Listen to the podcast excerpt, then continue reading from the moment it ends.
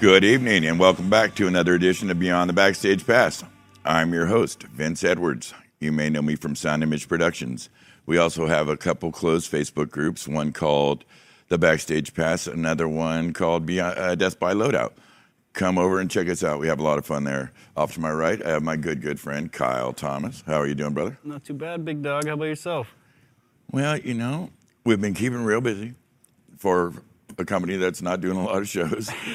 we sure have. We've had a lot of people coming in and out. We had um, what is it? My my heavy memory in here earlier, the, the metal band, and I got um, to see Polly and his little puppy. I I love Polly. Polly SIR uh, studio instrument rental. Polly, and he's got a little dog Norm.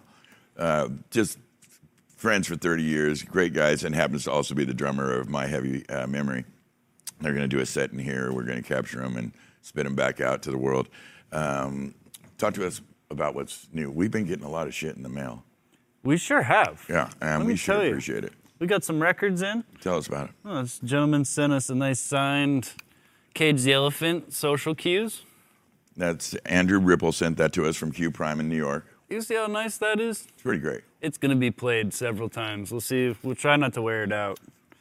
And uh, I think you also got this this beautiful CD as well. That's Volbeat, uh, Outlaw Gentlemen and Shady Ladies. Great, great album. And he also sent us a poster, I believe, from Metallica. Uh, these are all signed items. Yeah, the Metallica, I just didn't want to pull it out because it's so nice. We want to It's- set it up so we actually put it into our Big Love benefit project. So It's just some kind of monster poster. We thank you, Andrew. Thank you very much. Uh, we're Very going to thoughtful. use that. Hey, listen, we love sign swag and, and we really appreciate it. But I think the best way to go forward with some of this stuff is to, we've got this Big Love uh, benefit concert coming up here in December uh, where we're lining up a bunch of artists. I've talked to it about it a few times. Uh, I think we will donate those in your names as auction items to gather money for stagehands and relief for the folks in our industry that need it. So we thank you a great deal.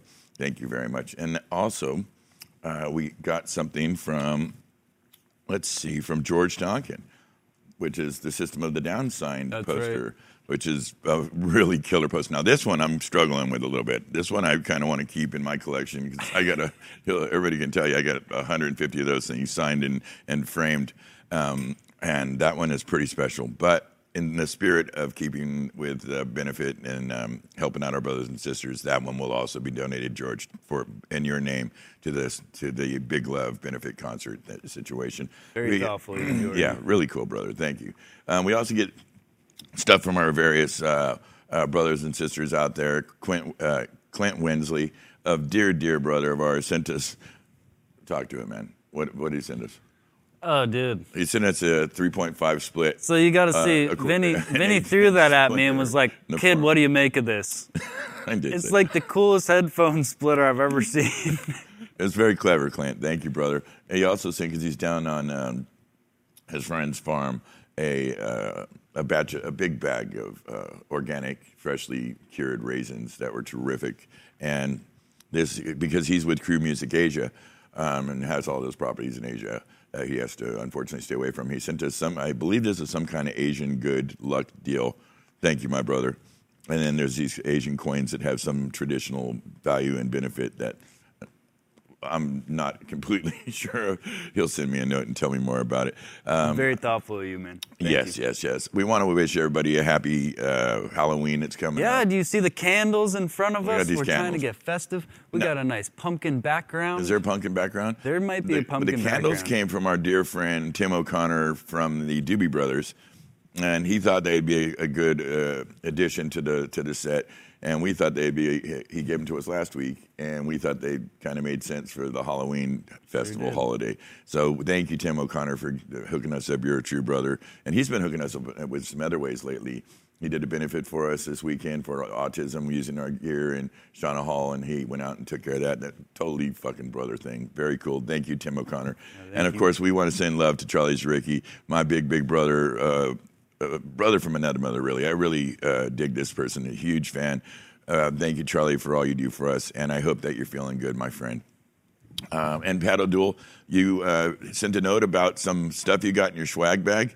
Um, Pat, you sent me the cards, right? So I didn't send you a standard swag box. I threw a little something extra in there. So that um, that little uh, hand sanitizer called "Maybe You Touched Your Genitals" that came from that was swag that came off a Perfect Circle tour right before the, this all faded out that we did this uh, end of last year, and I had it up on my wall and thought it was funny, and then I wanted to throw some extra stuff in, so I thought it would be perfect for you. And yes, of course, I know you've been off work for eight months and probably real hands on. So I just thought it was a good thing. So uh, all my love, brother. Uh, anything you'd like to add to the? Uh, I think we got uh, Winston Dama in here with Chris. Yeah, he's Trent. behind the curtain right Is now. he- I just I'd like been 20 spinning. feet over there behind the curtains, uh, studying on the S6L. Oh yes. Well, you remember the fiasco of trying to set up our monitor world more efficiently. I finally got those PSM 1000 racks together. Then we realized, oh, well, we got to move the console and clean things up, which required us to move that huge rack fucking We call, cabling. I think we call that thing Benzilla. It's It was like 3,500 pounds of like 3,500 pounds of death. It's hideous. And yeah, we couldn't, because we've got all this gear up and all this staging and shit around. We couldn't get our forklift back there. So we, what was it, six guys, I think? Manhandled Yeah, we thing. just threw a pallet jack underneath it and took six guys and we made it move. and so we did. But it, the, you, what you did with Monitor World turned out great. I mean, it really is clean now. And, you know, there's a, there's a butt ton of cable around the building right now. And we're trying to make safe spaces for people to walk and look professional. And we've achieved that in one corner. So, so we're proud of that. Thank you. we'll start uh, with one. We'll work on the rest. right, right, right. And I want to say again, thank you to my friends for providing a kind reminder. Kind reminder. These sons of bitches, I swear. Get off my back. You know I'm not going to quit. Listen, we are always trying to bring in new and interesting guys. I know you've had a relationship over the phone with this gentleman. I know a lot of our friends have a relationship with him in, in person and, and largely over the phone because he's the get you out of trouble guy when it comes to uh, Avid products, and he. Uh, He's the guy they call, and a good friend and a good man. He was the valedictorian at his audio school. He's a smart fucker. He's, uh, he's got big brain. Uh, he hosted over 200 hours of online courses uh, uh, that we're going to get into. I'm going to hear about that. Part of a team at Avid that developed the S6L, and it is one of their main troubleshooting deal with the the public guys on that. Uh, Plus, he also is a front of house for uh, Justin Bieber. He's been assistant front of house for Black Sabbath, Jessie J's front of house, um, Tove Lo, many, many more. We are really very lucky to have him in the house tonight. It is the one and only Ryan O'John. How are you, sir? Fantastic, and yeah, It's- just just just happy to be here. It's it really is an absolute pleasure. I don't know how many times I've been standing with Brad, Brad Maddox, or with Gregory, or many of the guys, and they're like, "God damn it, I'm stuck." And it's like, there's only one thing they can do. They got to call you. I, I don't mind it at all, though. To be honest, like it's- it's you know, wonderful. We, we, all the engineers, myself, we all kind of have a similar headspace, and you know, we all want to make the gig work. We want to make it make it happen, right? So, Yeah. if somebody calls me and it's you know one in the morning my time, eh, you know, it might still be right before their show in their time zone, right? So, Right. they need the help. I'll, I'll try and help as best I can. If I can't, I'll say, hey, here's a guy at support. I'm going to call him and have him call you so you don't have to go through this whole queue of however support works, you know? That's perfect. They all, well, uh, from what I've seen, more often than not, they come away with the answer and they're off to the races. You know, from just talking to you. So Usually it's something simple. Yeah, yeah, yeah. Uh, uh, I want to ask you real quickly about uh, when I was digging around in your history about this mixing classes. You've done uh, what is it over 100 episodes or 200 hours or so? What is it called, and what's what's it can consist of, and where can our audience find this? Yeah, so in 2005, Yes, sir. um, first of all, I'm surprised you, you found this dirt on me. in, in 2005, I moved from New York to California. And when I made that move, I was in the middle of mixing a record. Okay. Uh, I think I had finished maybe five of the 12 songs or something like that. Um, and obviously, making that move, I had to break down all my gear and, and all that. And it was going to be a while before I could continue on the record. So I hit up a good friend of mine who had a studio in Boston. I said, Can you take over this record? I'm going to give you everything I have, including all of my sessions, so that you can see all the stuff I did, how I treated all the songs, and can you finish the record? And, you know, he, he did a mix, sent it to me, and we hopped on the phone and we talked through okay, this is what I'd do differently, this is how I would have approached it, because ultimately it all needed to be quite cohesive, right? Mm-hmm. And then we did it again the following week. And Then we did it again the following week. And as it turns out, we kept doing them on Wednesdays. So we started calling this thing Mix Wednesday. And because we were going through this in such a way where he needed to kind of break down what I had done, and I needed to show him what I had done, like specifically what I had done rather than like just tips and tricks or whatever, we would open up the Pro Tool session and we'd have it on a screen that he could see and he could hear, and mm-hmm. I'd be showing him. And we basically came to the conclusion like, people would probably get something good out of this. Like, Yeah. there's no point in us just doing this for just us. So we finished the record, and then we decided to turn it into a weekly class. And on every Wednesday, at the time, this was 5 p.m. Pacific time, we'd hop on and we'd do an hour or an hour plus where myself, my buddy Kenny in Boston, and my buddy Dan, whom at the time was in New York, is now in Boston, uh, both whom now work for iZotope and design all their cool plugins. Um, cool. but the three of us, we'd hop on and we'd have a Pro Tools machine on the screen as well. And we'd talk through cool mixing techniques or stuff that I had done in a record or stuff that they had done in a record. And we'd actually play it and run an example and show people how to do it where they could actually hear the audio of it. Yeah. To me, that was like actually the most fun part. It's, it's one thing when people talk about tips and tricks, it's another thing when you open an example and do it in real time and everyone gets to see it and hear the AV. Absolutely. No, that's uh, probably way better. I noticed that you had that thing up to about 3,000 followers. Yeah, it was a That's pretty substantial. Yeah, you were doing good works, man. Yeah, I mean, the, the hectic part about it was we were doing it live in real time. Then again, this goes back to 2015. Yeah. So, I mean, I guess now everyone's doing everything live in real time streaming. But Sure. in 2015, we were just trying to figure out how to make it work. But on some of the classes, there'd be 300 people watching in real time and Yeah. asking questions and throwing in comments. And we were trying to like keep up with what they were saying, but at the same time still talking and like we just hadn't wrapped our head around how to do it. But it turned into pretty cool content, and each class is I don't know anywhere between an hour and two hours. Obviously, the two-hour ones were a little bit long-winded, but uh, it did end up all archived on YouTube and stuff like that. So if you just look up Mix Wednesday, Yes. it's all there. Yeah. Oh, fantastic. That's a great resource. People, Mix Wednesday, YouTube, Ryan O. John and his friends. And he really is one of the top guys in the in the field. There'd probably be a lot of good information there. Check it out. Uh, you were a valedictorian, commendable, at Expressions. Um, I'm old school guy. I came up hands on, you know, old dudes, you know, telling us what to do, chucking wedges at our heads when we were getting it wrong, you know, chucking, yeah, it was kind of a normal scream and holler and run and gun thing.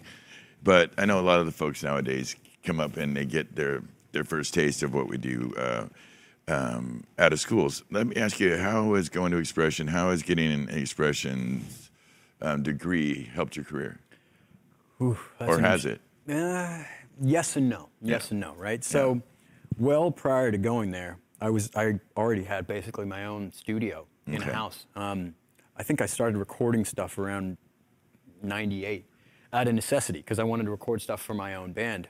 Um, I used to play guitar in a rock band and rock and metal. Yeah. And um, we went to a studio one time. I don't know. I must have been 15 years old, and it was, in my opinion, the coolest experience of my life. Giant board and all this. I was like, wow, this is so cool. And Yeah. listened to the record afterwards, and I was like, this is amazing. But we spent so much money, and you know, back 20 years ago, I wasn't really making a lot, right? I was, I was like in high school, right? Sure. Or actually, I think it was maybe bef- before high school. Wow. So, you know, for us to go and record more, put out more songs, we were like, oh, we're gonna have to wait another year to do this so we can save up enough money. Or we find our way to do it ourselves. So I ended up getting, you know, one of those little Tascam cassette four tracks. I know. Do you remember those I guys? There was the Tascams and the Fostexes, and those are the ones. right. And you could record some stuff, and you could bounce it down to two, and then record some stuff and bounce it down to two, and record some stuff and bounce it down to two. So I ended up starting to record our stuff on that. And then um, at some point, Lexicon, like this is way back, came out with an audio interface. It was a PCI card and four inputs, and that was it. So I got a mixing board, plugged it into that, and I started recording my own band's records. Cool. And because my band was putting out records consistently, like every three months, Damn. all the other bands around us were like, how, how are you guys doing this? How can you afford this? And I was like, oh, I just record it in, in my basement. So all of a sudden, I started recording for all the other bands in Boston. Oh, wow. So then at that point, I went to UMass and started doing a recording degree, but it was super technical. It was literally like how EQs are wired and how it functions, what an inductor does, what a capacitor does, and like that kind of thing. It was super technical. So that's when I decided to go to Expression because Expression was a super hands-on degree. It was you're going to have hours upon hours upon hours on consoles in front of gear, as opposed to sitting in classrooms and just learning how the physics of this stuff works. Sure. Obviously, going in with physics knowledge really helps You bet. because if you know how the, the wiring of this thing works, then when it comes to using it, it makes a lot more sense. Yes, sir. Uh, so expression kind of came at the end of the, the path, if you will. But what it did do was surround me by people that had the same kind of passion but different ideas. And that's pretty insightful. Like, if we're all after the same kind of goal, but everyone comes from a different um, perspective, Sure. It really opens up your mind as to, you know, just rather than just thinking this one thing is the right way to do it, you go, oh, maybe that'll work too, maybe that'll work too, and maybe that'll work too. And then you also get to watch other people do it. Yeah. And getting to watch other people do it, you get to see their successes, their failures. So it's it's not necessarily just the education itself that was super valuable. It was more just being around people that were also being educated at the same time and brought different perspectives, mm-hmm. and then all the hands-on time. Makes perfect sense. As I mentioned before, you were a part of the team that uh, at Avid that developed the S6L, uh, which we have. I, one, I think we have two 24s and two, I think we have four of them in the building. Yeah. And and they're going at pretty much all times, either for training or uh, they're mastering in the back or or whatever. Um, I know that thing is is come out of the gate pretty well at Pro Light and Sound. Got, you got Best in Show, InfoComm, you got Best in Show, and NAMM Reader's Choice for for best board going right now. I, I, I think that thing in the first couple years it was out, it won something like three, four awards a year, and Yeah. then since then it's something like one award a year. But yeah, it's it's been doing pretty well.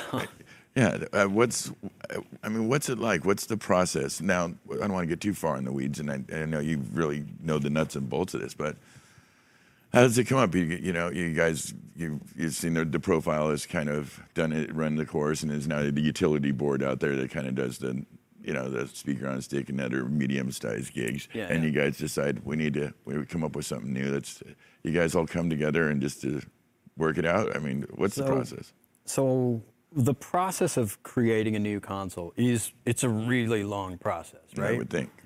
And you got to base it on a lot of complicated things. There's there's the finance side, there's the uh, requirement side, and and where you're trying to sell it to, right? If we're trying to sell it to corporate only, obviously we don't need 192 channels, right? Sure. Um, but if we're trying to sell it into, you know, concert sound, it needs, has a certain requirement. If you're trying to sell it into theaters, trying to sell it into a house of worship, or even broadcast, all of them have slightly different requirements, right? So you kind of gather all those requirements, and then this this sounds crude, but it's it's a more complicated version of this. But you kind of assign a dollar amount to each of those markets.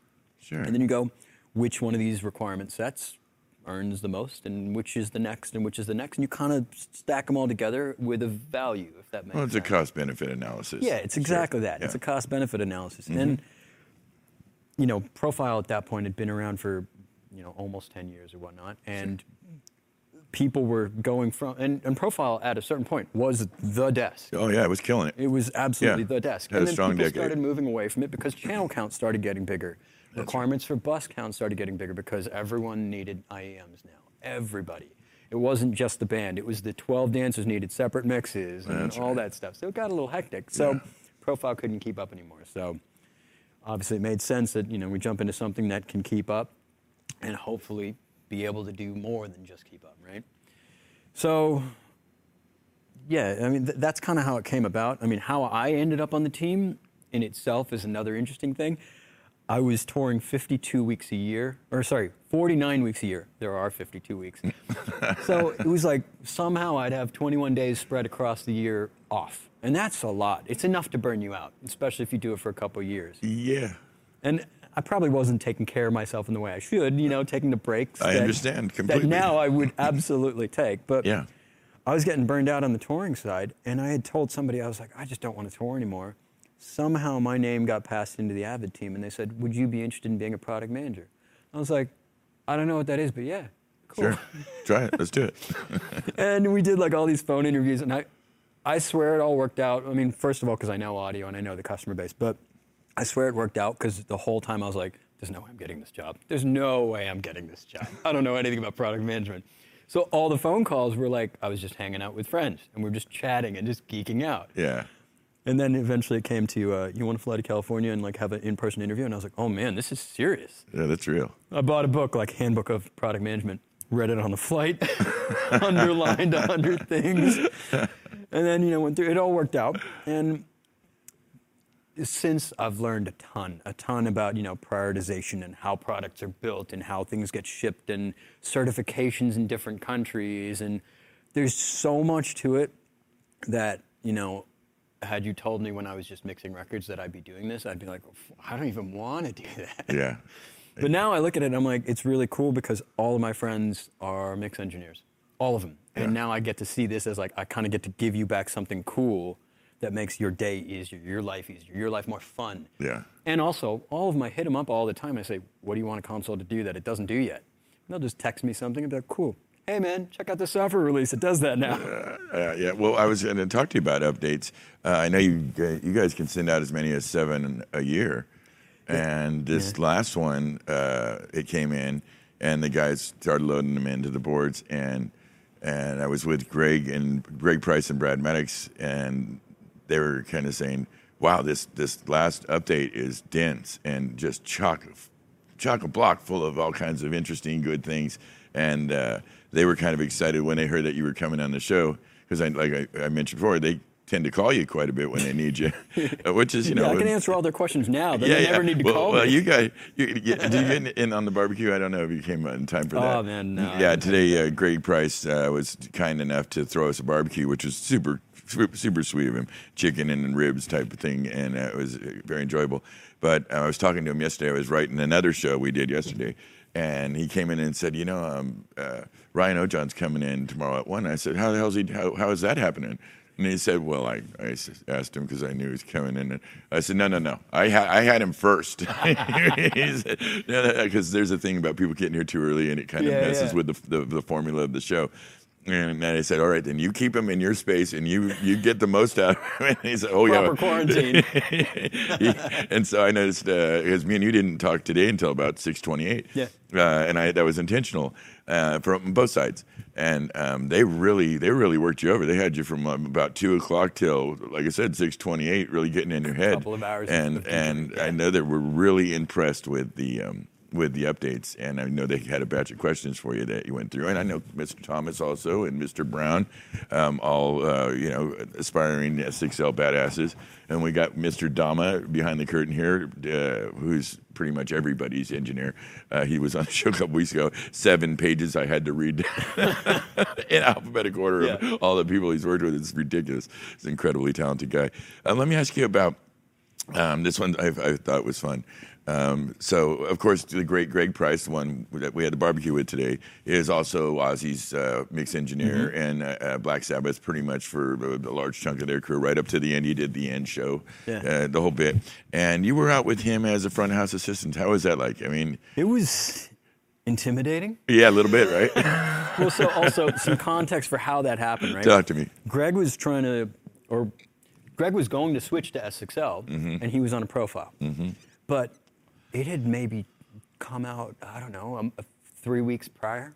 You know, brand new products. I mean, He was probably a little we, gun we shy. like, you know, letting this stuff run its course, making sure it's good, Sure. you know, super comfortable before we update or before we run stuff, right? Yeah. So he was in the same boat, right? So he had his profile and, and he had his show, and uh, there was the S6L, and it was about trying to figure out how to get him over to the S6L and have him be comfortable there, but also have this profile there just in case and kind of figure it out. Sure. So I was kind of kind of showing them around it while also just, you know, making sure everyone felt technically comfortable and also teaching the rest of the team around it.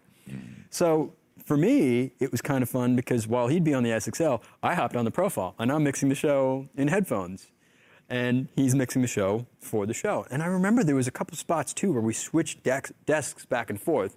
So at that point, just to hear the difference, the sonic difference between, you know, the profile versus the S6L. For a, so for a moment, I was like, sweet, I'm freaking mixing Black Sabbath. This That's the thing. awesome That's a real deal. but also just sitting at front of house at that show and you know for me uh, through the avid connection i have now connected with so many like absolute top of the top engineers Oh, I bet. and i mean I- i'm really fortunate in that now that i'm connected with them and you know we all trust one another that's also turned into them handing me gigs here and there too. So for me, for a mixer perspective, I've also gotten to work on some really, really awesome stuff through the connections um, through Avid. Uh, but yeah, that, that gig was it was intimidating, especially because the whole crew had been there for forever. Yeah, that's right. And they've known each other for forever. That's correct. Super sassy with each other. They are, in And they're fact. like, "You're the young new tech guy. We're Oh, gonna boy. rag on you." Yeah, and yeah. and I look younger than I am. You're the, you were the NFG baby. Um, yeah, absolutely. And, you know, and this is not a rag on any of the crew, but a lot of young people come in, you know, fresh, fresh blood or whatever, that know nothing but, you know, plugins and Pro Tools and all that. Right. And you get ragged on a bit. They So- will eat you for lunch, at least for the first little while. Part of that is the weeding out now. You know Totally, this. Uh, totally. the- there's always when the kids come on board something that important, that that that much tradition behind it. You're not gonna. We need to know that they're gonna act well in the when the fire lights up. Absolutely, You know, and, yeah. and so so you want to give them a little heat early days just to sort that out.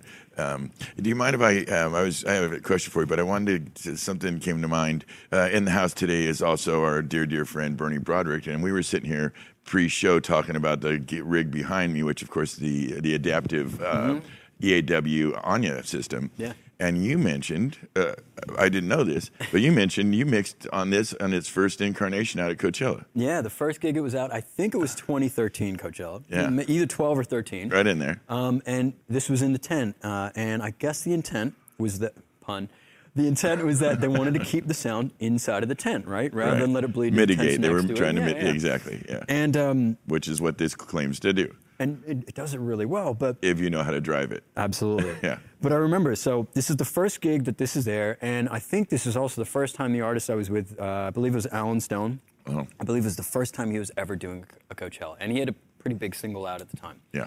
And you know, that's the stage will have I don't know 12 bands on it or something. We were like number seven or eight, Mm. so we were pretty late in the evening. So I get there in the morning, uh, come in, say hi to everybody, um, and they go, "Hey, this is the new PA. You know, they've got a couple of EAW T-shirts, and Right. there's a few EAW texts there going, you know, this is a new PA. You're going to be one of the first people using it.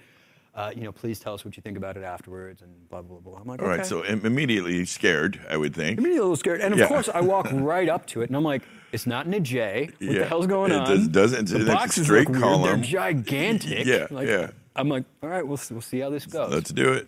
So I've got you know six, seven bands to wait for before we get to go. So you know I f off and go hang out at catering for a little bit, and I'm like, okay, a band should be playing. Let's go hear the PA.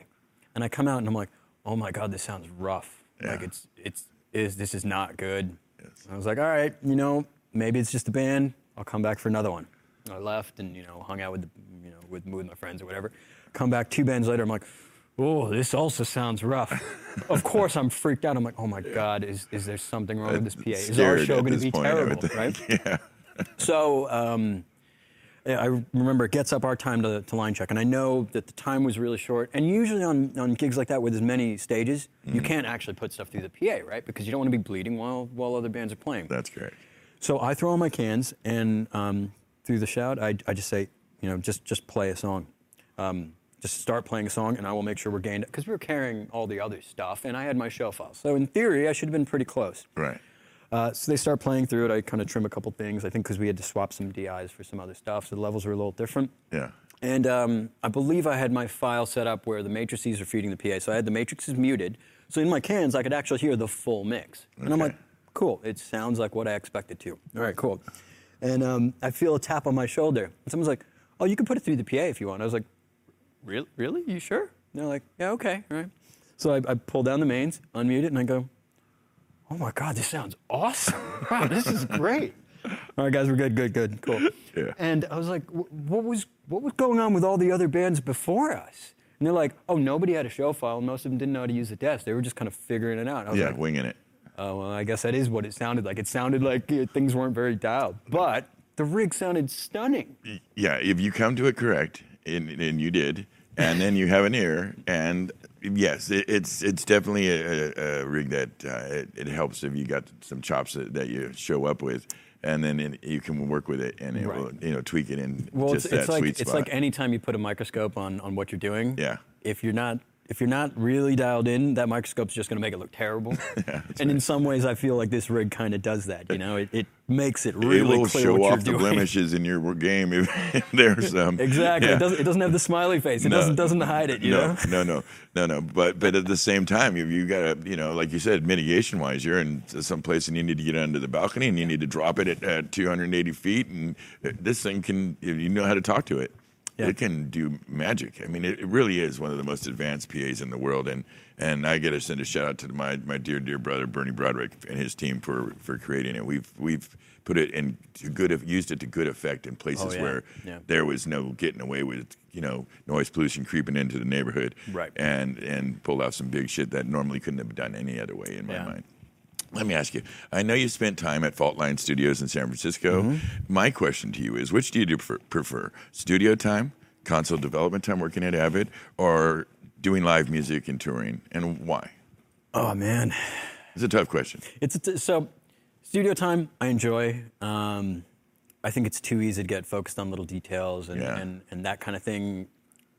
I trying to get it just perfect yeah, you start to get getting just right. you know cobwebs you, going you, over you you. almost start losing some of the fun and, and some of the enjoyment of it. Sure. But if you're really good friends with the guys you're working with, if Mm. you're friends with the, the musicians, the artists, then you can be real. Um, but I always hated being in, and, and this was the case in Fault Line.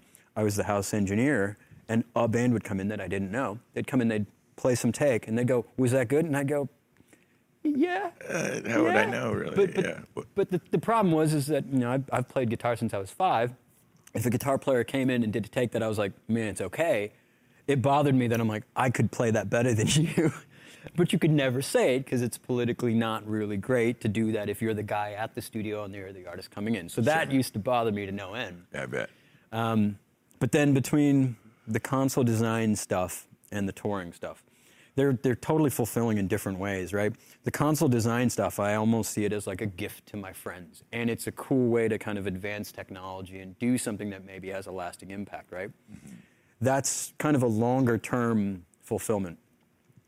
The show itself, though, the emotion you feel when there's 30,000, 50,000 people surrounding you, and you do this and they respond to it, like you know that your fingers are in control of their emotional response. And that's kind of amazing. It's like a drug. uh, it's a definite drug And where it gets even cooler, though, yeah is I tour with the console I design.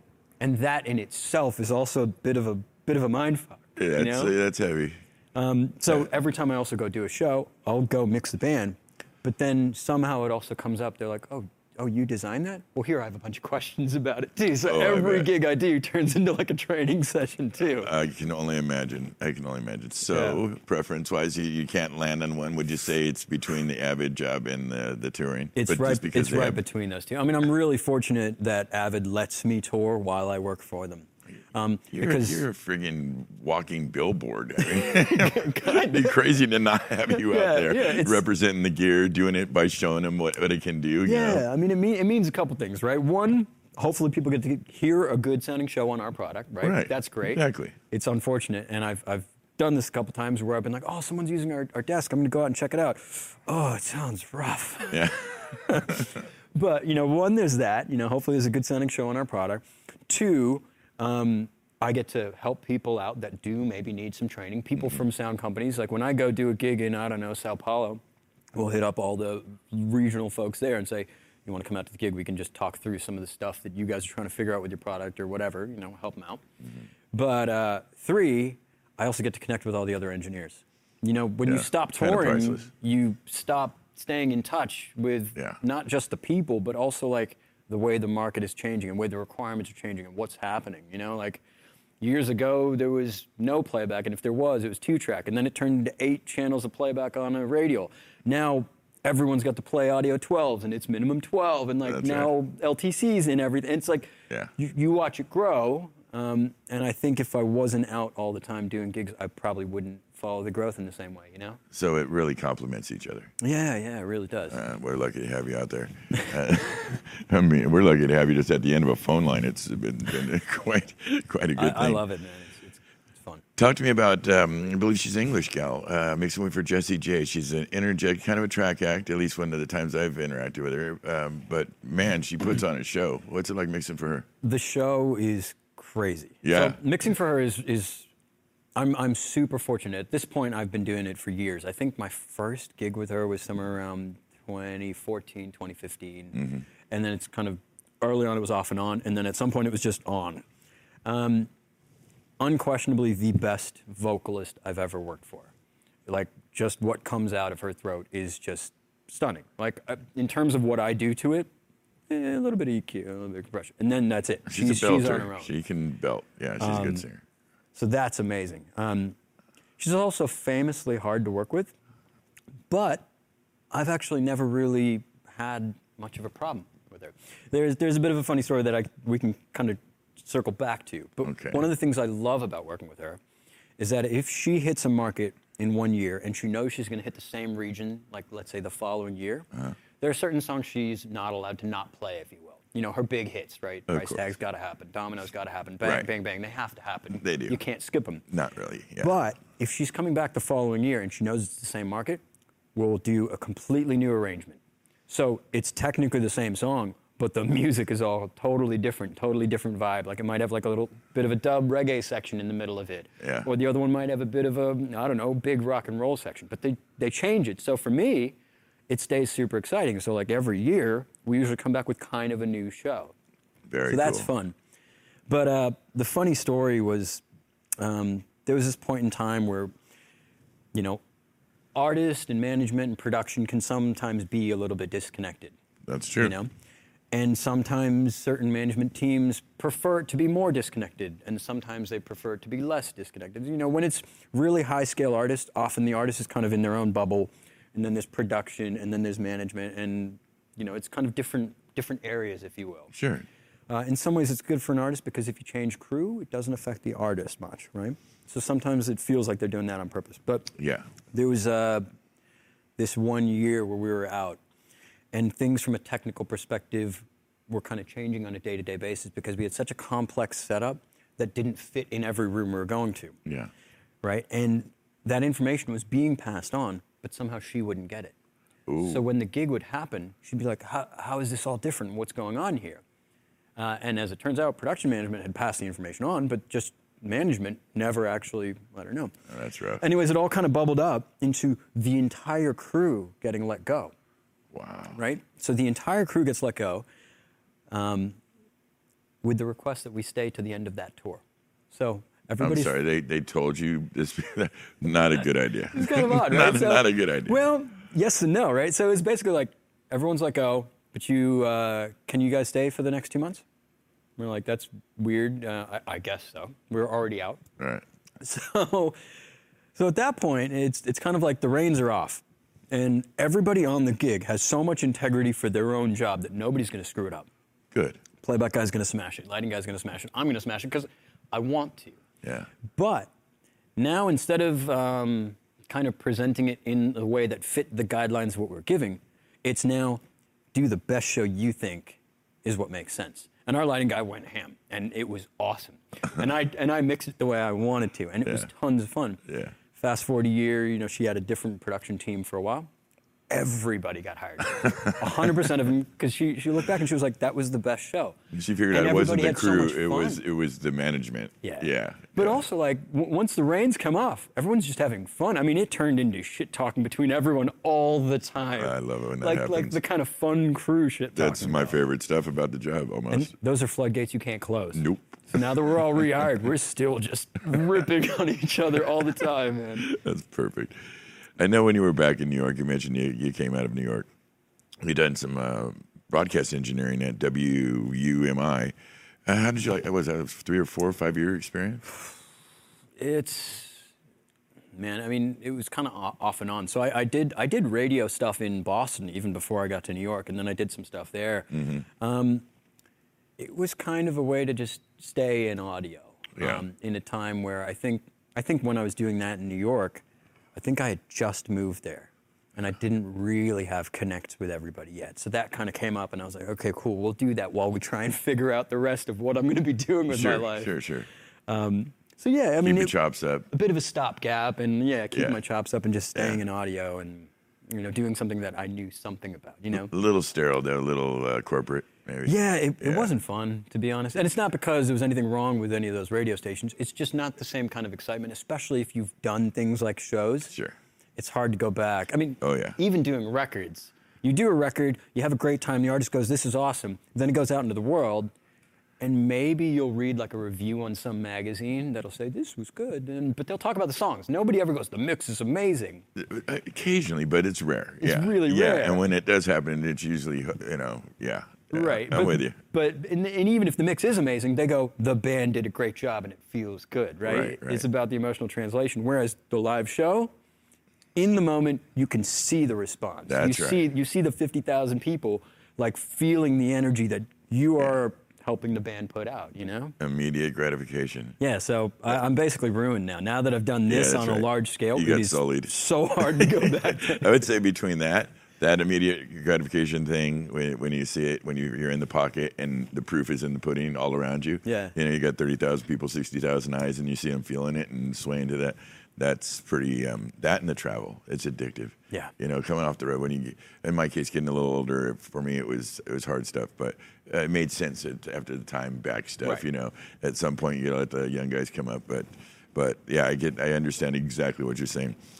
Talk to us about your time working with Sir Paul McCartney. Um what did you do for him? Were you front of house? So, you- so that was a similar thing to what I did with Greg. Okay. So Pab, uh, Paul's front of house guy, Mm-hmm. was also switching over to the S6L. So I was in there in their rehearsals, uh, center staging, and got to hang out with the band, got to hang out with Pab, meet the whole crew, and all that Sure. for I don't know a week or two, and then we went out on the road, and uh, maybe three four weeks. Yeah. And similar to Greg, there was a profile and an S6L.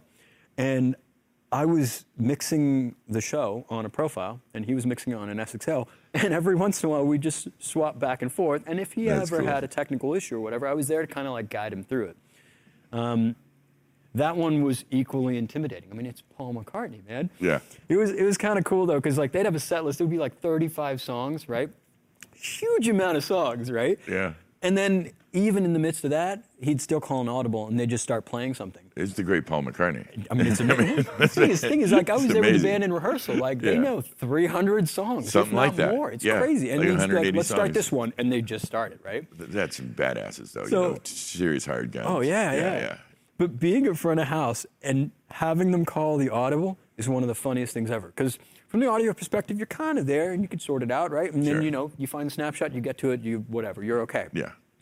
But lighting and video, Oh, I bet you they were them in the trying to, them trying to sort out the audible was amazing to watch. I mean, they did a great job, I'm and no one in the crowd would ever know. But Right. you just see this 10 seconds of absolute mayhem happening. you Yeah, no. See, we, and we enjoy that probably more than we should because. Oh, yeah, yeah, yeah. I mean, we it's, it's cowboys and Indians. Let's be fair. You know, oh, audio totally. against lighting, Totally. and then the idiots. They're all on their own. And like we enjoy watching them stress out. Yeah. But if everything actually went down, we wouldn't be happy either. We don't want it to go down. We just want to see a little bit of the fire under their ass. You know? just, just a little bitty bit. Yeah. Yeah. especially for me, especially in the video section, I really love to see them.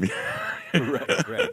Hey, listen, I, I'm interested in this. Uh, back in the punk rock days and uh, a little beyond, um, we used to stop at a place that you were you were uh, an engineer at. You were at the famous uh, Irving Plaza Oh, in New yeah. York. What's up with that, buddy? Oh man, I love Great venue. I mean, it's you know, it's The load-ins. yeah, it's awful. But but but but but just as the, the history in it, so it's like the Warfield. Or it's Yeah. just it just has that. It just reeks of everything that's come before it. You know. Oh, And- totally, man. And and it's it's a fun room to mix too. I mean, the way that kind of came about was, um, you know, I had done a bunch of shows in there mixing bands. Sure. And then when when I decided I was going to kind of settle in New York and stay there and hopefully tour less or whatever it may be that we always tell ourselves. Yeah, the lies. Yeah. right. um, you know, I I happened to come in through there with some act, and um, you know, I said, you know, I- would love a house gig here, and they're like, oh well, we we kind of have space, so if you want to kind of slide in and do some stuff, okay. uh, come do it. And I lived, I don't know, it took me 15 minutes to get there from my house, so it wasn't bad, and like kind of perfect. everybody there is so nice. They're such a good bunch of people. Yeah. And also the vibe of the place is like a we are one crew. That's as right. opposed to these are union loaders. We can't touch your gear. Don't touch anything. Like, Yeah. you know, the kind of thing that New York often has. Very common there. Yes. Um, so it's kind of nice that it always felt like one team of everyone. Like, yeah, you know, this load in sucks and it's through a stupid elevator, but you know, what? we're all going to do it together. We're going to unload Yeah. the thing. We're going to get it in. We're going to figure it out. and we're going to have a great show. And the vibe was always really good. That's right. Um, so it was really nice working there, man. And you know, they also stayed busy. Irving was busy all the time. All the So it was almost never a dark night, you know. So I would say they would do 290 a year, ma- Yeah. at least. I would think. Yeah. yeah, so it was, it was a, good spot to be in if Yeah. you were home, you know. Yeah, everybody coming on the way up would stop in, and everybody on the way down, and, then some in the some mean- in the in the sweet spot too. And, and that in itself actually was was one of the tough things about Irving. Yeah. Is that yeah, people on the way up they were always great to deal with. Right. But some of the people on the way down a little tougher. were a little bit harder to deal with, right? There's, there's, they're trying to bring in staging for a show that should fit on 70 feet wide. Right. And Irving was what, I don't know, 36 30, feet or something. maybe. With monitors up Yeah. in a thing. It's Right. like, but everyone would insist, no, no, no, we're bringing it all in. We, we, we can it jam it in there. I brought a shoehorn. Yeah, it's like So, so that was always interesting. I mean, it Yeah. certainly helped me learn to deal with tough people better. yes. Yeah. You know? Well, psychology, the part of our game is uh, that goes, I think, somewhat unrecognized, or at least not spoken about much. Right. Is the psychology of the game. Oh, you man. know, when you're when you're the guy up front, or you're running, you're the house guy. The psychology and how to interact with people can really make or break you, and it's um it's a big, it's a really natural, good skill to have Yeah, if, there- if you have it. There, there are two big phrases that I always lean heavily on. One of them is tw- two hours of the day is the show, Mm. 22 hours of the day is the hang. yeah. If you can't hang, doesn't matter if you're smashing it at the show, right? so point. that's that's the psychology part, right? You got to do, you got to be best friends with your crew. You got to be okay to live with, all that stuff. That's you know? right. You got to present stuff right. That's right. But then the other thing I usually say to people, especially if it's like people kind of coming up and trying to figure this stuff out, Uh-huh. it's not necessarily what you ask; it's how you ask it Sure. right? So we'll give you a silly example. Presentation means a lot. Yeah, but- it goes a long way. You know, I'll, I'll be at front of house, a gig will have just ended, and someone will go, "How'd you get your job?" I'm like, I hate that question.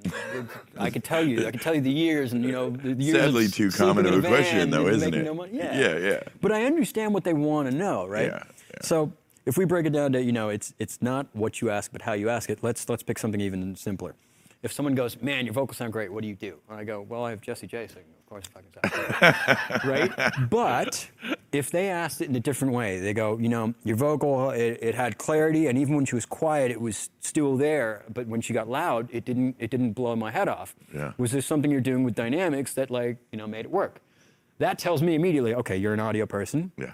You know it's more than just the source, and you know something about compression. Now we can have a real conversation, and I can actually tell you something that's probably useful. Yeah, yeah. Whereas the other question, that, that may have been the answer they wanted, but since they asked it in a way that didn't imply any knowledge, Yeah. I have no context for how to answer it. Right. And it works the same for anyone who's trying to come up in audio. Like if you ask it in a way that implies the knowledge you have, then not only does do you get a better answer, but you also might get some respect. Listen too. up, folks. Uh, that's some of the best information. I, I think we, some of us that have been successful in this and Yeah. have gotten there through the uh, on-the-job training and moved up through the game, Yeah. have figured that out. But that was that's really insightful and uh, very good information for some of our younger viewers to have. Uh, take that uh, into advice, uh, into advisement, because that is uh, good advice. Um, mixing monitors for Solange Knowles. Any special challenges? Uh, how'd that work out? Well, I think I work for a lot of people who are famously hard to work with. I, I listen. I went through, and okay, I'll admit this. I sometimes intentionally pick out. You're, you're, you have a very wide resume, so I will pick out some of the arts that are more of a, you know, a subject that we can communicate. Yeah, I have yeah, a little bit of a talk about because I'm aware of history. so you know the funny thing with with Solange is um, that I, I don't even remember how that gig came up. I somehow got called to do it, and I remember the first gig I was doing was something for Paris Fashion Week. So I'm flying from New York to Paris. Mm-hmm. First gig, first time I meet the band, first time I meet production, first time I meet anybody. Yeah. Is in Paris. As it turns out, most of the band's from New York. So while I'm standing in the airport, I'm like, you guys totally look like a band. Because you could tell. Yeah, And I'm pretty sure they had like the little number tags on their bags. I'm like, they're definitely a touring band. I'm like, are you guys with their band? They're like, yeah. So we started chatting. So before I even get on the plane, they're warning me as to how I'm going to have a bad day for this gig. I love it. They go, you know, if she flips out at you, don't take it personally. It's Right. not about you. It's okay. Yeah. I'm like, okay, okay, okay. Uh, now, and I always do listen to the things that people say, but of course, at the same time, I'm like, you know what? I want to get my own impression Of course. It's because people react differently to different people. So we get to the gig, and um, you know it's some privatey thing, and uh, I've got wedges and ears, and I have the whole band there, and she's not there yet. So I build their whole mixes. Uh, I build her a bass wedge mix that is what I would expect her to want. Sure. And Then I also build her a bass ears mix that is what I expect her to want, just based on having done ears for a long time. Yeah. So you know, I check the wedges, make sure they're just screaming loud. Great, not a problem. Um, so she shows up, right? And at this point, the band's comfortable, and now it's just it's just me and her, and I don't need to worry about them. Okay.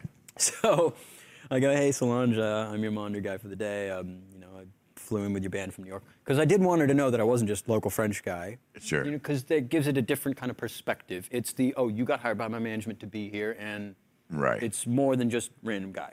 I got you. So I, I, I did make sure she knew that, right? But um, How'd that work for you? it was okay. It was okay. Okay. But the next thing I said was probably the dangerous one. I hand her a pack and I go, um, I hope I don't fuck this up too bad. And, and, and she says to me, Did someone tell you I was hard to work with? And I was like, Yeah. Wow. you had a moment, dude. It, was a dangerous thing to do. Yeah. It turns out it worked out really well. Sometimes that reverse shit can. Gig, gig, well, to be honest, if, if I say no, no, no, no, no, she probably would have known. then then I mean, who knows what happens? But at that point, I'm already lying to her. You know, like Not I'm, cool. I'm already hiding a bunch of stuff. I, Yeah. I just didn't want to do that, right? You did the right thing. Um, anyways, gig went all right. I mean, actually, there was problems. Like the pack actually went out because something happened, but she had wedges. It, all- it all went fine. In theory, if that was a first gig, it could have been a rough first gig because of these technical issues, right? Mm-hmm. But she didn't perform a lot also at the time. Three months later, fast forward, her management calls me. And She goes, uh, and they go, she asked for you specifically. Wow. She doesn't want anyone else to do it. She wants you to do it. And um, came in, did some other gig, came in, did some other, and it just kind of went on for a while. And then eventually, you know, kind of just fell off, and I started taking other stuff, and it, you know, never, never came back. But it was a really interesting way to kind of fall into a gig. And again, I, I mean, I wouldn't say it taught me to deal with hard to deal with people, but it definitely gave me a different perspective on like what hard to deal with is too, if you know sure. what I mean. Sure. And maybe some new uh, tricks in your bag how to, how to Maybe I'll try that approach it again. right from the gate, you know, Yeah, and deal with it from the gate. Here's a here's a tricky one, and and I know when I put out the ads for this. Now this one, this guy is unfairly targeted, and we've seen this many times in the world of many different artists. Usually the the kind of pop poppy guys, and then the younger ones. But uh, even in the advertisements, when I advertised uh, who you were and some of your what you'd done, uh, one person said, "Bieber, hard pass, no, not watching the show." I said he also worked with Black Sabbath, and then he, now he brought him back. yeah, yeah. you know. But talk to us about working for Justin Bieber. He was let's let's be fair. He's an extraordinarily talented young guy. I Yeah. mean, he started in some at 13, 14 doing videos in, in Canada, blew up on the internet. Yeah. And somebody signed him up and he got the you know the Mickey Mouse Club training and came out and kicked ass. It, it worked. Yeah, I mean, the, the, the kid can do some shit, and Yeah. doing his shows, And the show can is get good. pretty big goddamn shows. Yeah, yeah. And he's multi, he's a multi multi instrumentalist, right? Yeah, So yeah. He'll play drums. He'll he, he plays guitar and a couple things, and Yeah. you know sings. Uh, that's an interesting one. So that that gig, first of all, is probably one of my shortest things because I wasn't actually on it as a long-term gig. I Mm. kind of just filled in a bunch of things, right? But the way it came out was I was doing this. Um, I came in to do monitors on this kid Cody Simpson, and then ended up kind of doing front of house. And then Cody Simpson ended up supporting Bieber, and I was doing monitors. And then when we came out and supported Bieber again, I was doing front of house on Cody Simpson. And just through just meeting everybody and stuff happening, Biebs came out and joined on Cody Simpson solo shows here and there. And then it kind of just fell into I just did a few gigs, right? All right. The toughest thing about that gig is not the, I don't know, 90 inputs or whatever from stage. It's got to be the that's- screaming It's girls. the screaming girls. Of course, it is. It's a Beatles problem. It's three songs of I can't hear anything but no, screaming girls. No, it's awful. Right, and, and you could argue, okay, Yeah. I could put it up over the screaming girls, but that's not That's that's, a- not really going to help you. No, you know, it'll so just make them scream longer, right? Yeah, yeah. And the other thing is, is that on gigs like that, the the show, like the visual and all that, is really high priority. So you can't necessarily do 20 box PA hangs because you're hanging in front of video. Your sight lines. That's So you right. end up with smaller PA than you might want. Mm. and flown higher than you might want because you got to keep the, some of the visual of a show like that. Sure. Subsequently, you know, when the kids start screaming, you can just pin it into limit, but you're still not going to get over He is them not going to do it. Uh, Yeah, we saw that with uh, the early days with um, Duran Duran, who was a spectacular band live. I mean, Yeah. just extraordinary technicians. But God, I mean, there was just no way. If you were if you were Yeah. 120 out at the front of house trying to have any kind of res- you know interaction with the PA, it was just not going to happen. And the kids are just ah, losing their minds, and that's kind of cute and fun. I, I but- learned quickly. You just Yeah. put headphones on for a couple songs, Mm, that's and, right. and then you go. yeah. All right, they're done screaming. Yeah. you kind of get back into it. Very cool. You mix Busta Rhymes, uh, and uh, again, uh, And that was in the studio. uh, no shit. Yeah, yeah. So there was a lot of smoke. Could you see him on the other side of the glass? I, I mean, even, that story is a super interesting story. I got called in, and I again I don't remember who this was through. I mean, all this stuff I get is through knowing someone that knows someone, and we're just friends, and we like hanging out. So they go, you know what? Call this dude. yeah. So that gig, they were working on mixing some song, and I didn't even know who it was for. And they're like, we can't get the mix to come together. It just sounds crazy. Do you want to come in and and, Dial and, it. and get it sorted? And I was like, yeah, okay, cool, man. I'll come in. Came in, and I'm in their studio, and they had, when people are tracking, they kind of set up their session a certain way. Right. A bunch of stuff hits one big compressor, and it kind of just sorts it out. So you Mm-hmm. don't end up with a bunch of compressors all over things all over the place, right? Sure. Because for tracking, it's easy. You just add a new vocal track, it's already routed through that one. Add a new vocal track, it's already routed. They started building their mix with all that stuff still there. And it was kind of like fighting against what they were really trying to do. Uh, So I ended, I ended up just going in, deleting a bunch of that stuff, kind of starting it from scratch like it was a real mix. And I'd get it to a spot where I was like, oh man, all right, cool, this feels really good, sounds good. And, you know, uh, it was kind of management, kind of friends, kind of that. We're all sitting in the room behind me. They were in a separate room. Sure. So I'd come in and I'd be like, all right, you know, it feels really good to me. You want to take a listen? They'd be like, yeah, yeah, yeah. So they'd come in and they'd be like, all right, hit play. And I'd hit play. They'd be like, turn it up. Like, turn it up. No, no, no, no, no. Keep, keep it. and they literally had um, a PA in the room Wow. as well. Like they had, you know, NS10s and like normal studio monitors, but they had a PA in there too. They had supplemented with PA. So they'd be like, switch to the PA and turn it up. And I'd just be like, oh my God, I can't listen to it. So I'd like just stand in the other room, wait till the song was done. I'd come in, they'd go, all right, these are the couple things we want to change, you know, tweak this, tweak this, tweak this, and be like, all right, cool. so I'd tweak those couple things, and they'd be like, all right, come, come check it out again. They'd want to play the whole song again, top to bottom, Yeah. at that same volume. So I'd just be like, and I'd walk out. Yeah, you go out to protect yourself from. Although I will say it did actually teach me something. It's like the idea of how loud you listen to a mix affects how you're going to mix it, right? When mm-hmm. you listen to something quietly, and this goes for you know shows too, concerts. If you expect your show to be quieter, you can get away with a lot more things in like the low mid range, right? It just seems to work better because you're not stuffing all this stuff on top of each other, and you're not just pushing out this much SPL That's right. and you also don't have as much of it kicking off the back of the PA, the bottom of the PA, and all over the place. Of course. Uh, and that's kind of what I got out of that experience. Like, dang, when they turn it all the way up, the, the low mids gets really flubby, and the low end gets like different, and it's like Yeah, it changes it. so. After after a couple times of them playing through it that way, I was like, I, I know what I need to do. Doesn't necessarily mean I need to listen to it that loud. Right. But I need to know what it's going to do when they listen to it that loud. Right. And I end up tweaking the mix based on how they were listening to it. And then they played it and they're like, sweet, that's it. Done. Bingo. Yeah, that's that's a very uh, insightful. You know, you you got to think they they're going to be playing this at full tilt in the car, and Yeah. you know the the door panels rattling, and Yeah. and that's kind of yeah, and that's how their ears are trained. So dial it and Totally. Yeah. You, you got to mix for your audience. I mean, now it's more relevant than ever, right? Because everyone's doing all these live streams. You That- couldn't you're, be- you're mixing to, to iPod headphones, you're mixing to iPhones, you're mix, mixing to laptops, and we're trying to do it with PA mixes we've built. Yeah. We need to kind of adjust them to work on those little things. It's like, tricky. it's definitely different. Yes, yes, yes, yes. Um, listen, I, I, I remember it's just me and you talking right now. Yeah. So I wanted to ask you, just between you and me, does Avid have anything in the supply chain, any product in development that you can tell me about? Now I know if you're there's a secret, you can just whisper it to me because nobody's gonna hear. Is is it you, anything out there we should know about? There is some really, really cool stuff, I think, getting announced in a little less than a week. Really, really cool stuff. In a week we get to hear. Yeah. Yeah, I had a feeling there's Yeah. some some tricks Well, in and, your bag. and there's the Venue 7 software that is already announced, but Yeah. just nobody's actually seen yet. Um, that's pretty pretty compelling. It's Should, crazy. should they keep their ears out and their eyes out? Some some Yeah. interesting stuff coming down the pike here in a minute. yeah, well, I mean, within the, within the venue land, Okay. I mean, so you know, you kind of asked us earlier about you know Avid releasing software releases. Yeah. You know, at the start of this year, this crazy pandemic happened, right? Right. and we had a plan for what we are going to do on the year, right? As a live sound portion of a company, and obviously those plans got thrown out the window, just along with my summer tour I was supposed to be doing this year, Yeah. and the tour that was supposed to be right after that, So sad. all out the window, right? But you know, from the perspective of touring engineer, it obviously sucks to lose that work.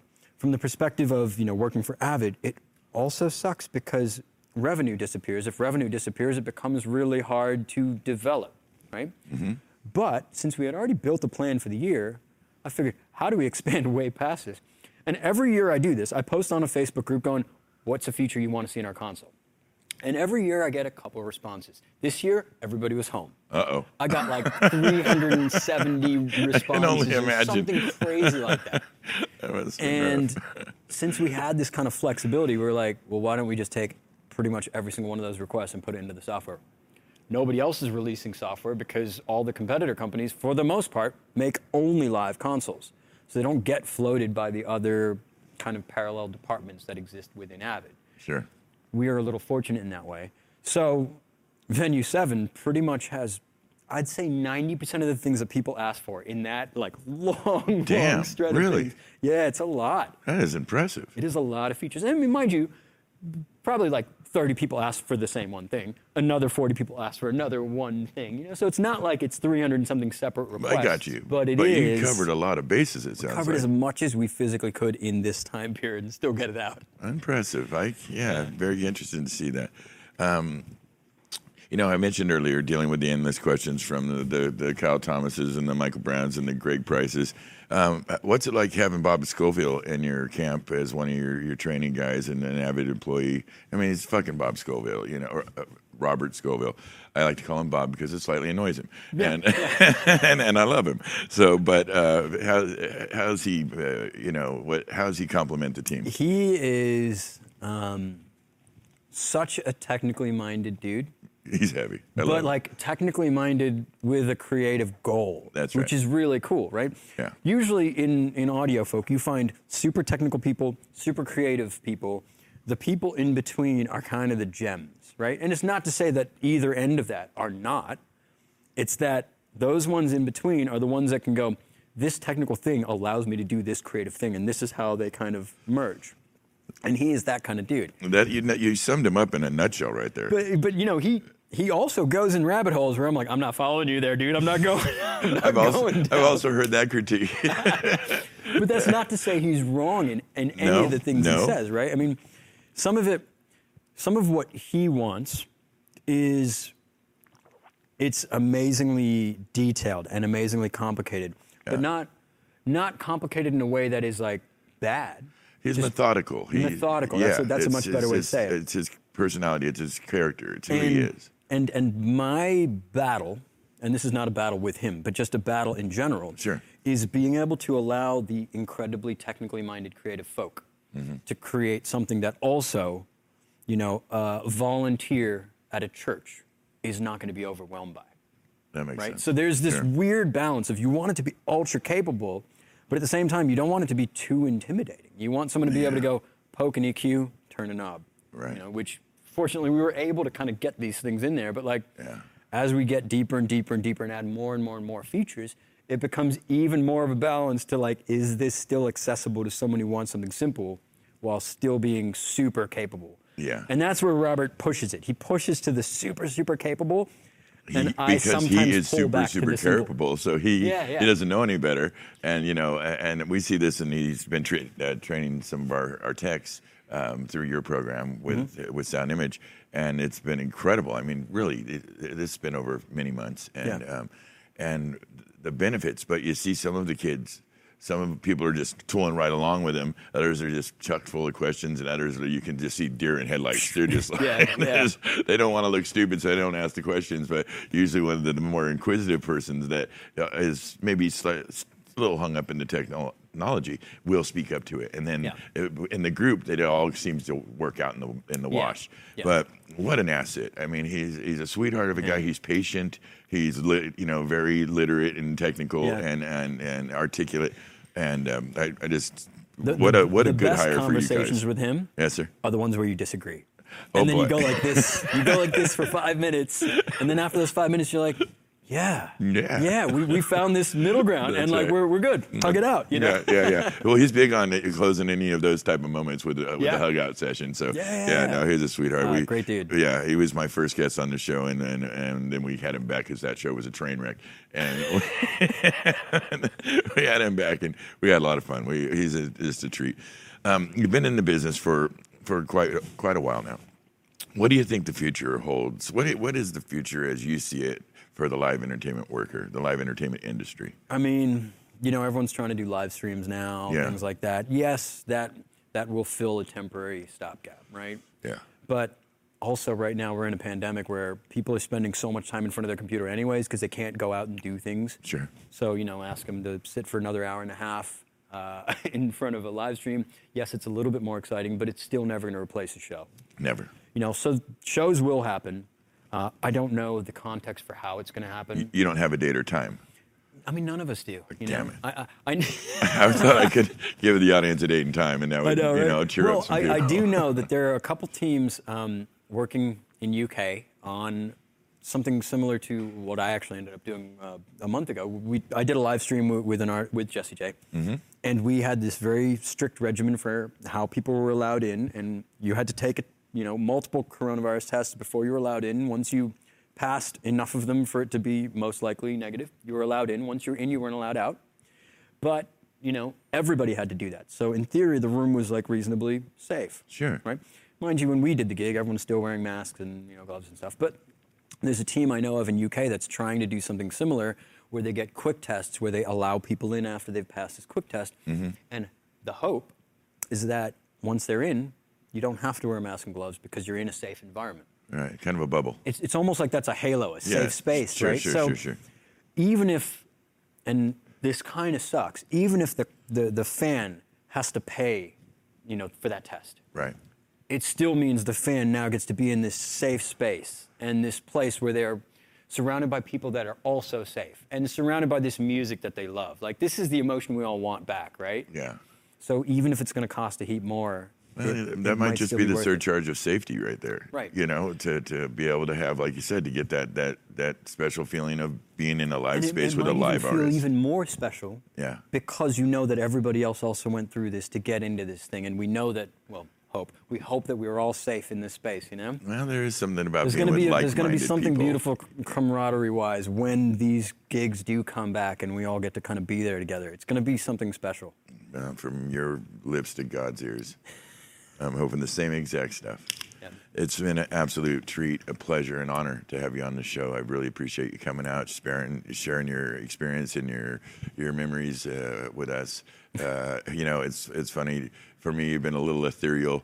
I'm usually standing next to uh, Brad or Greg or somebody while they're asking you how to save them, and I'm kicking them in the shin, and making them feel bad about themselves, and it, just just because it's fun. It's And I'm trying to do the opposite. you're, you're very well. You're very kind, obviously. I would not be accused of that. Um, but it was a great pleasure having Well, you on thanks the show. for having me, Thank you man. very much. Really sir. appreciate it. Very good. Thank you, brother.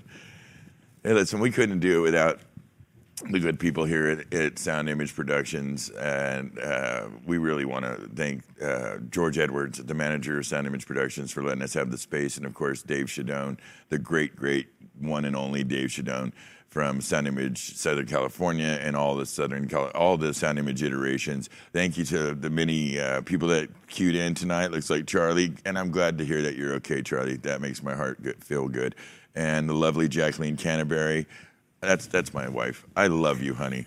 Uh, and the, the wonderful Pat O'Doul and my good good friend from Crew, Crew Music Asia, Lee TB checked in. Thank you, Lee. Clint, you be well, brother.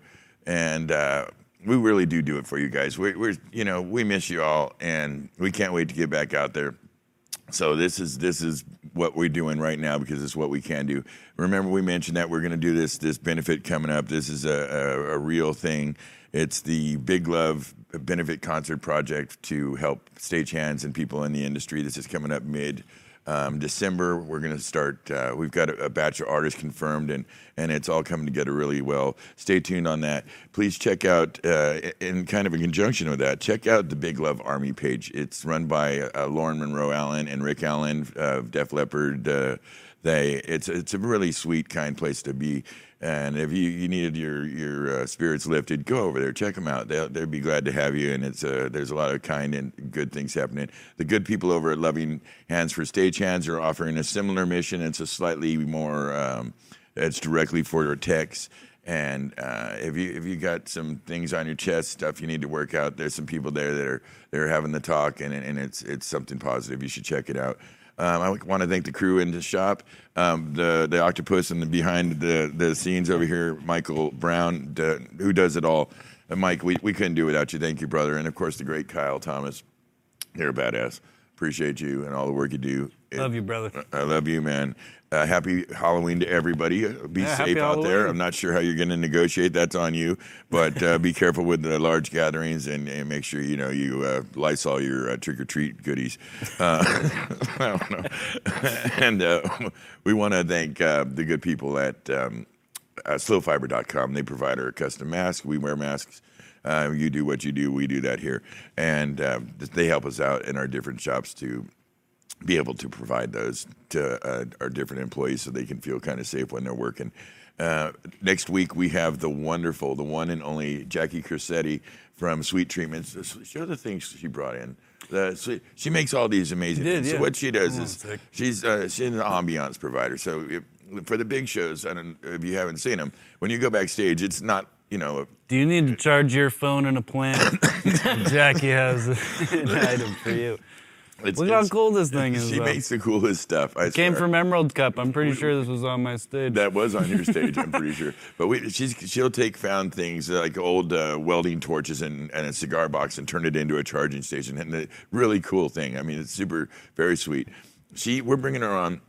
She's providing uh, the ambiance. That now that's pipe, drape, carpet, uh, tables, chairs, uh, uh, all these fancy pantsy stuff that makes uh, VIPs feel real comfortable. That's what she does, and she is an extraordinarily creative and talented woman. We're gonna have her on next week. Our show is dedicated to kind of highlighting all the different disciplines in the rock and roll game and in the live entertainment industry, and she is an incredibly critical part of that. So we'll have her on next week, 7 p.m. Thursday. Tune in. Should be a good show. Until then, happy Halloween. Take very good care of yourself. Be kind to each other.